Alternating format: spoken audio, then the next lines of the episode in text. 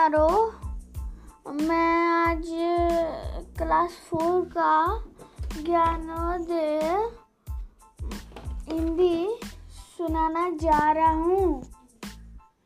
मेरा नाम है अनन्या निशु सर नेम निशु मतलब कि surname tiger fourteen nickname यारो फोर्टीन तो आज टेन चैप्टर है, धरती पर स्वर्ग आज का मानव पहले ये पढ़ेगा। आज का मानव इतना स्वार्थी हो गया है कि वह अपने आगे किसी को नहीं देखता। वह प्रकृति से मनमानी करने लगा है। उससे अपनी सोच व आविष्कारों का घमंड होता प्रतीत होता है। मानव की इसी सोच से एक बार देवता मनुष्यों से क्रुद्ध हो गए। क्रुद्ध मतलब गुस्सा हो गए। उन्होंने मानव जाति को सबक सिखाने की ठानी। उन्होंने दुर्भिक्ष को पृथ्वी पर भेजकर मनुष्यों को सबक सिखाने का आदेश दिया। दुर्भिक्ष ने अपना विकराल रूप धारण किया और अपना काम शुरू कर दिया। पृथ्वी पर अन्न जल का अभाव हो गया। चारों ओर हाहाकार, लाचारी और भुखमरी से असंख्य मनुष्य रोते, कलपते, मृत्यु के मुख में जाने लगे। हर और त्राही त्राही मची हुई थी। दुर्भिक्षु को अपने इस काम पर बहुत गर्व हो रहा था। वह सोचकर प्रसन्न था कि देवता उनसे बहुत खुश होंगे। घमंड से वह अपने काम का मूल्यांकन करने और मानव जाति की स्थिति देखने के लिए पृथ्वी पर जा पहुँचा।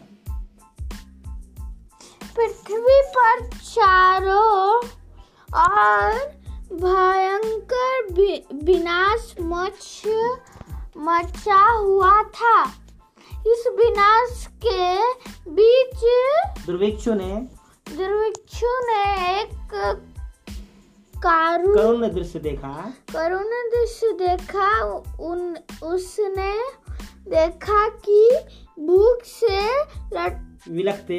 विलकते एक मनुष्य को कहीं से कुछ खाने को मिला गया। उस उसे प्रकार वह बहुत खुश था। जैसे ही उसे उस उसने उससे खाना चाहा तभी उसके पास भूख से लटपट हुआ। हुआ। छटपटाता हुआ। एक कुत्ता आकर बैठ गया। आगे ये सुनाएगा व्यक्ति ने बिना कुछ सोचे समझे तुरंत वह खाना उस कुत्ते को खिला दिया और फिर शांत होकर बैठ गया।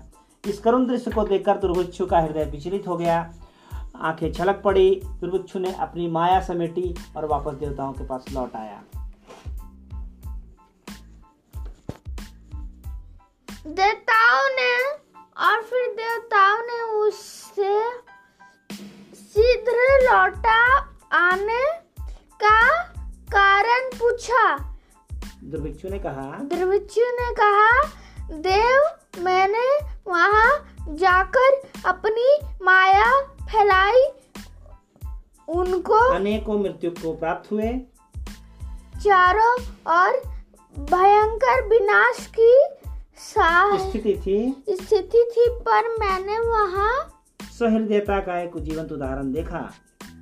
यह कहकर दुर्भिक्षु ने सारी बात देवताओं को बताई। सुनकर देवताओं को भी एहसास हुआ कि आज भी पृथ्वी पर मानवता कायम है। दुर्भिक्षु ने कहा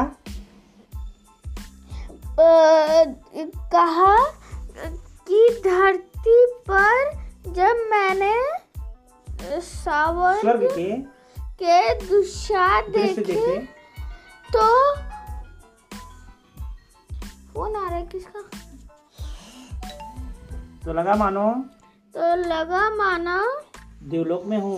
देवलोक में हूँ। सच्ची तो है। सच ही तो है देवलोक देवत्व के गुण गुण। जहाँ हो वह स्थान स्वर्ग हो जाता है। अब इस इस अध्याय में कुछ अ, शब्द हैं जिनके शब्दार्थ बताना ज़रूरी है। जैसे एक शब्द है दुर्भिक्षु। दुर्भिक्षु का मतलब होता है अकाल, क्रुद्ध का मतलब होता है गुस्सा होना, मुख का मतलब मोह, आविष्कार का मतलब खोज, कोई चीज़ को खोजना, धरती का तो आप जानते हैं, ज़मीन और पृथ्वी, विकराल का मतलब भयानक, देव का मतलब देवता और विचलित का मतलब विचैन व्यग्र होता है।